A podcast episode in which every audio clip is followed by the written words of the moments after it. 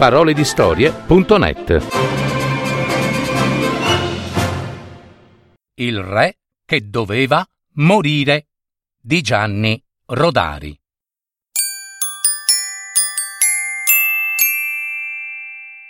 Una volta un re doveva morire. Era un re assai potente, ma era malato, malato a morte, e si disperava. È possibile che un re tanto potente debba morire?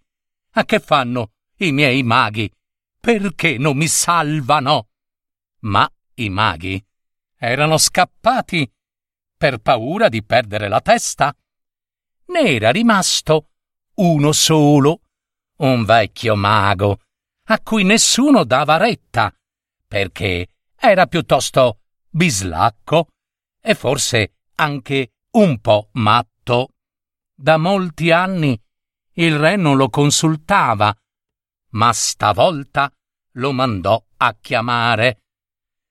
Puoi salvarti? disse il mago, ma ad un patto che tu ceda per un giorno il tuo trono all'uomo che ti somiglia più di tutti gli altri. Lui poi morirà al tuo posto.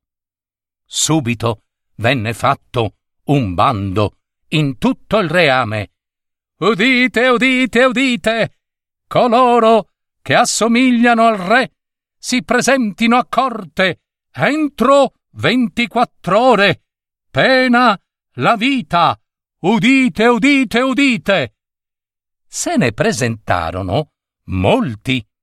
Alcuni avevano la barba uguale a quella del re, ma avevano il naso un tantino più lungo o più corto, e il mago li scartava. Altri somigliavano al re, come un'arancia somiglia a un'altra nella cassetta del fruttivendolo.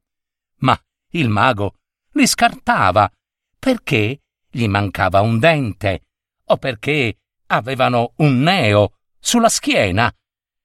Ma tu li scarti tutti, protestava il re col suo mago. Ah, lasciami provare con uno di loro almeno, così per cominciare.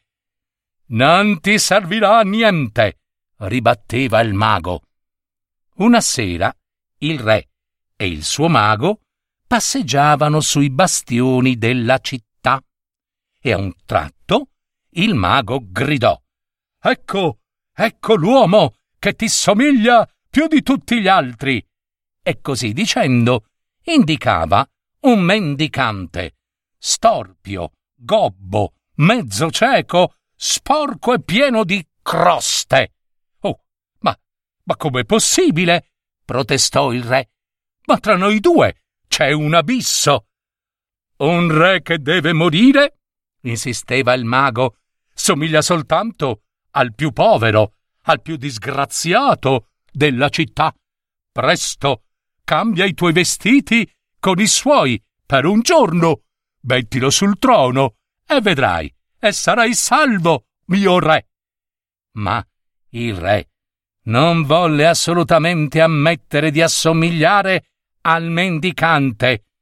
Tornò al palazzo, tutto imbronciato, e quella stessa sera morì con la corona in testa e lo scettro in pugno.